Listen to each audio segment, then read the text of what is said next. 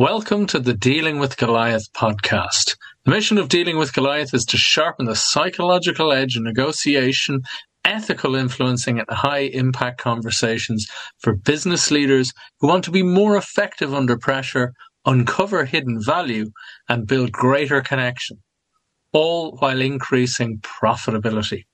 With expert guests across the business spectrum, we deliver gems of wisdom delving into their methods, their thinking and approach to business, to life, and to problem solving.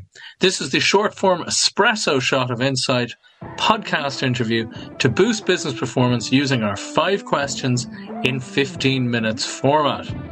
So my guest today is Stephen Goldberg. And Stephen helps companies hire the right people for the right job, providing coaching and managing employee performance for owners of small businesses so they can free themselves to work on development projects. He provides training on leadership and teamwork to first-time managers and those who've never had formal training on leadership and management before. And as a result, employees can collaborate, work autonomously, and contribute to continuous improvement initiatives. Welcome to the show, Stephen. Great to have you on. Thank you, Al. Pleasure to be here. Great stuff. Great stuff. So let's get straight into it. So sure. Who is your ideal client and what's their biggest challenge?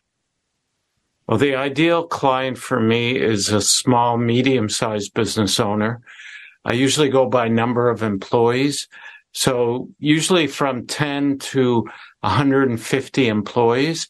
Once you start having 10 people to manage, it starts getting more complex. Perhaps you might put in another manager or supervisor, or you may still be managing those 10 people yourself, and it becomes cumbersome and difficult to do your work and stay on track of what everybody else is doing. So I like to do in that range. And as, of course, the business grows, it becomes more complex. And that's when you need to start adding some managers, team leaders to take over the reins of specific departments. Excellent. Excellent. What we discussed a little bit in your little biography intro there, but what's some of those big challenges that your clients face? Well, I think as companies phase up their size, or they scale up rather, they, go from could be a solo entrepreneur or maybe a few co-founders to, like I mentioned before, having more employees. And, that's part of the things I look at. Business management is 2 funnels. One is managing processes, and that would include even the finances part, because, managing your cash flow and your profits, your inventory, your services is one area that you need to be proficient in. But you also need to manage people and make sure that the two are aligned, that your processes and your people are aligned together. And so usually the process part, you can solve those problems easier to some extent because it's more logical and defined, whereas the people side is more difficult. There's a lot of hidden factors like emotions, thoughts, motivations, all these soft skill things that are harder to determine where the issues may be and what solution to bring. Very good. And that's fascinating that you talk about it. I love that breakdown between the process and the people, because as you said, it sounds like you're working with a lot of people who are obviously good at what they're doing. To use the E-Myth term, they're often technician entrepreneurs. They're good at the actual, the key product or service, the value that the business adds. But as you said, with that success comes complexity. As you're adding people, you're adding that complexity. So when people are dealing with that, as you said, they're starting to scale up a little bit. They're adding more people because the business are coming in. It's required. So what are some of those common mistakes that your clients make when they're trying to solve that problem, when they're growing but maybe they don't quite know what they should be doing. So what are some of those problems? What are some of those mistakes that they make when trying to scale up? Well, it's kind of like the Mighty Mouse or Superman syndrome, is where the business owner thinks he can do everything himself and, keeps doing the job that should be assigned or delegated to maybe a manager or a key employee. And so if you're doing what you need to be doing to, create the strategy for the business, act on opportunities, avoid threats, the whole strategic thinking part. Right. If you're not putting enough attention into that and you're doing things that other people should be doing, that's a common problem that a lot of entrepreneurs don't overcome and could really impede the growth and threaten the long-term survival of the business. So you need to give up doing what other people should be and can be doing. Give up that power and control through, I guess we can call it delegation, but delegation, there's a caveat there. But it's very hard because, as you said, a lot of these people come from either a solo entrepreneurship or a partnership or something very small where they're used to grabbing the reins. They're used to having to wear a whole series of different hats. Yeah. And it's a big change to some suddenly go, oh, no, that's you. That's for you. That's now your responsibility. Yeah. So what is one sort of valuable free action that the audience can implement that will help them at that issue? So it mightn't solve the problem, but at least point them in the right direction. What would you suggest that they do, that they look at? Well, they need to understand themselves, because what I'm describing in terms of giving up control, it's really, there's a word for that. I mentioned before briefly, it's delegation. And there's lots of articles, lots of books, lots of videos. I have many on delegation, and you could turn delegation into a process, step one or a recipe, step one, step two, step three. But it doesn't always turn out the same for everybody following the same recipe. And why? It's because you're not just adding ingredients outside of you into the bowl and mixing it. You're part of that ingredient.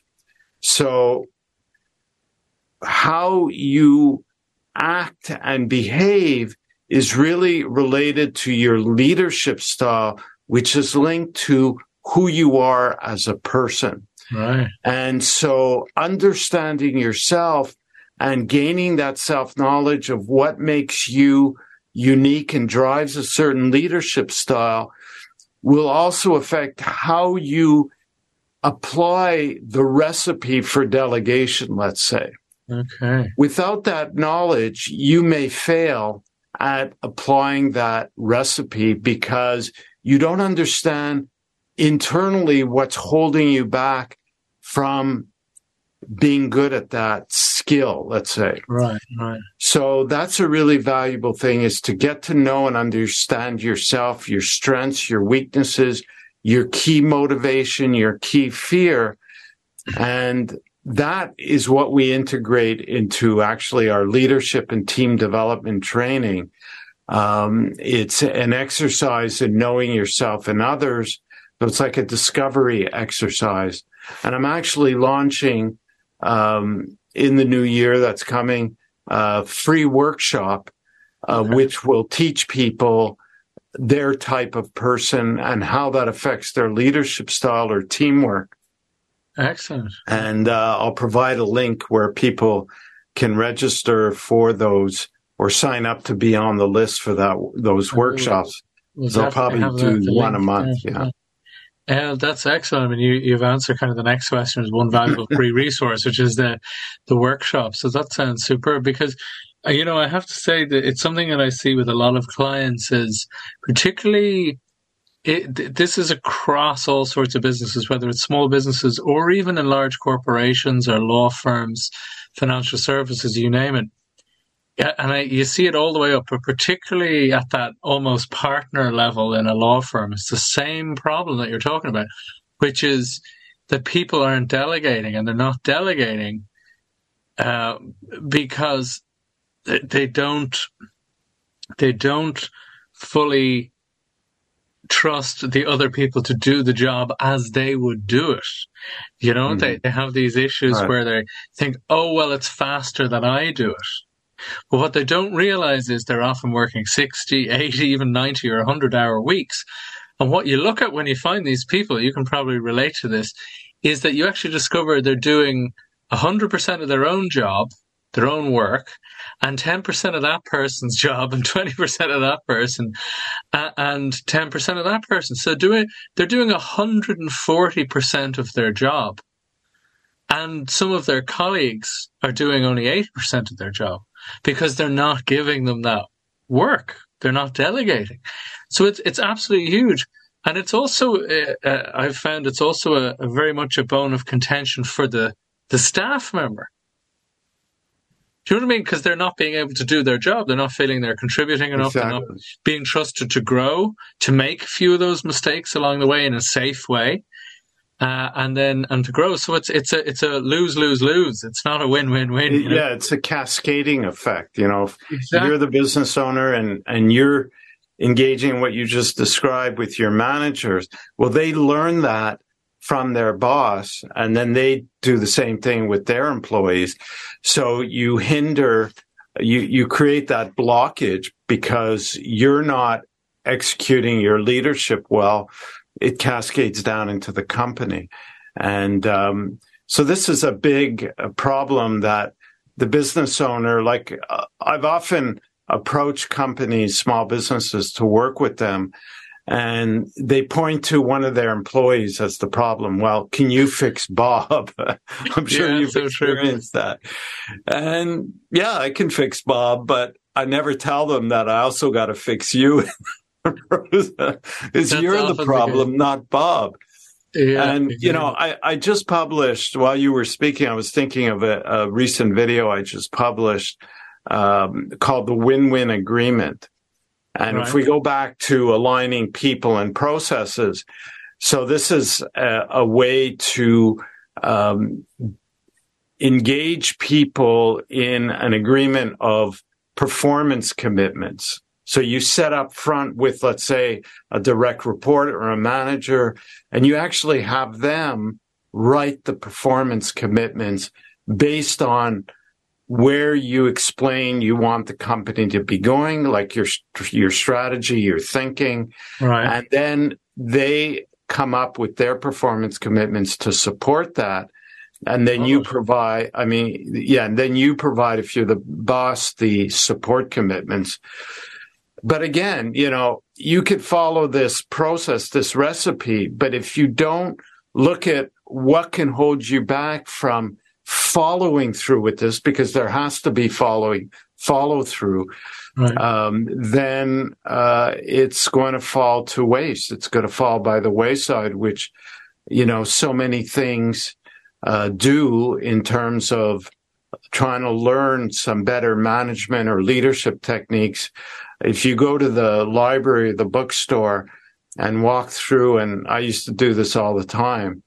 I haven't done it for quite a while. But I used to love to do this when I was traveling. I'd go to a big bookstore, and they had many more back then, and go to the self-development, the leadership section, and look at all the latest books. And I used to love learning about myself and leadership. And you look at all these books that exist, and these articles are written every day, YouTube videos. And yet we're filled with a world where there's a lack of good leadership. Absolutely. You know, and if it was so easy just to read a book and follow the recipe, we wouldn't be in this, so many of the dire situations we're in this world. We would have solved a lot of our organizational and people problems. So going back to ourselves, we need to look at, well, what is my way of approaching things based on my type, my inborn strengths and weaknesses, and what do I need to do to overcome the weak, you know, the main weakness of my type, and, you know, find a way to apply all these learnings without myself standing in the way. It sounds like a hugely valuable workshop because, as you say, it starts with the attitude, the interest to take that leap, because there needs to be a little bit of bravery and humility to say that you don't know everything, you know, and that we want to learn. But it's that continual balance. And for a lot of people, they don't get that balance right between task versus people. And the modern workplace, you know, we fall on the task because it's clearer as to what the goals are. It's clearer that you get it over the line and all these other sort of questions. But as you said, often a lot of the managers I work with fall into that trap of they get the job over the line, but they don't take the people with them, which creates that situation where the old saying, you know, people join companies, but they leave managers, which is a sad truth because you're literally not using the resources available to you. That's a good point you brought up, because a lot of, you know, companies, maybe it's shifting, but favor hiring doers rather than, you know, relationship types. And, you know, some people, like in my workshop on the types of people, you learn about the 6 classic types and which is your classic type. Right. And there's really 3 that are relationship types and 3 that are doer types. And the key is to understand how to learn from, if you're a doer type, like I'm a doer type. So I need to learn some of the qualities of my closest related relationship type. Right. So I can incorporate that in my interactions with people. And then when I'm delegating, I can be more balanced in my approach because now I have that knowledge and that understanding of where my key weakness is and how that affects the people I'm working with and why I may not delegate properly or, you know, take things back because they're not doing it fast enough, or they're not doing it in the way that I want them to do it, you know. It sounds like you're really highlighting people's blind spots that they don't realize they're doing. Oh, absolutely. There's huge value. I mean, when I learned this, it was a huge aha moment because I was revealed my blind spot and I finally realized what I needed to work on at my core, at the essence of being able to progress as a leader, as a manager. And without that, I would be, you know, imprisoned by that weakness to a certain degree, of course. I love it because it echoes a lot of the stuff I do with the negotiation, where, again, negotiation, it's about relationship versus the outcome, i.e. the task at hand. Yeah. And a lot of very domineering people are all about the task. This is the outcome I want and don't care about the relationship. And overly accommodating people are the opposite. They're all about the relationship, but they won't get the thing that they need for their side. So it's just very interesting parallels there. It's all the similar language. Mm-hmm. So just on the last question there, Stephen. So what's one question I should have asked you that would be of great value to our audience? Well, where do they go to sign up for my workshop? Okay, very good. Yeah, we could certainly send, we'll certainly be sending on the information. Yeah. Besides that, what's one question you should have asked? One question that would come to mind, that often comes to mind, is can you really learn this stuff, or is it kind of more intuitive? Can everybody gain this insight and apply it, I think? Is that yeah, one? You could absolutely learn it. The way we teach this know yourself approach, I mean, what's become very common are psychometric assessments. Like, you know, I guess the most famous is the Myers-Briggs, Right. There's many that are out on the market. I actually market one from Wiley called the PXT Select. It's a great tool that I use mainly for my clients when they're hiring because somehow they forget about it when it comes time to coaching people. Right. It's a great coaching tool as well, but the approach that we take with our self-knowledge types of people is through a participative, interactive exercise. So I'm going to be doing that over Zoom with breakout rooms. And it's something new. I've, done it in live workshops, and it's been highly effective in helping people not only understand themselves better, but understand their team better too. And easily recall the qualities of each person associated with their type and their weakness, so they could actually start mutually coaching each other. And this could be for team members as well.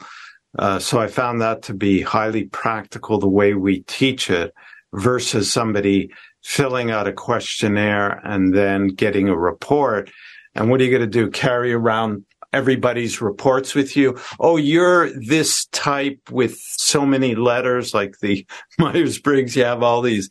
And yeah. Oh, yeah, let me remember your qualities. Whereas with the approach we use, it's much easier to recall the qualities associated with each classic type. And we actually use animals too. So animals are easier to he's this animal. There's only three animals. Interesting. I like that. Okay. Yeah. So it's just a way to get the process going. It sounds like a fascinating workshop. I might dip in myself, actually, and have a look at that. That'll be very interesting. Yeah. I'm quite excited about that. And that'll be going on in January and February, will it? The first one is scheduled for January 24th. Okay. Okay, very good. And where can people reach out and find you, Stephen? I'll have some links, obviously, beneath this episode, both on YouTube and on my podcast, website, obviously, but also on YouTube. So I publish a weekly video on YouTube for the last probably 8-9 years. Okay. So I have quite a few videos on YouTube. Just say the name of your website and your YouTube channel there. So just search my name, Stephen Goldberg, and I should come up. And there's all kinds of tips on leadership, team development, managing employee performance, hiring and selection. And I also make available free tools that people can download. So things like a job description template, simple ones. A goal-setting form, a year in review and year planning ahead, PowerPoint workbook, tools like that, a training needs analysis worksheet. So a lot of and there's a video or an article to go along with it that people can sign up and download for free and get access to. So that's another free resource that I offer people. Excellent. Well, that's super stuff. Thank you. And we'll link to plenty of those resources, certainly your website and your YouTube channel. But if you want to search for Stephen and that huge amount of resources, I've looked at some of your videos in the past and they were excellent. Just Stephen Goldberg, type it into YouTube and you'll find him and his dozens and dozens, if not hundreds of hundreds of videos and resources. Hundreds, Excellent stuff. So thank you so much, Stephen. Thanks for coming on the show. You're welcome. Thank you for having me. It's been a nice discussion, and hopefully it brought some value to people. I'm sure it did. Thanks, Stephen. Okay. Take care. Bye-bye. Thanks.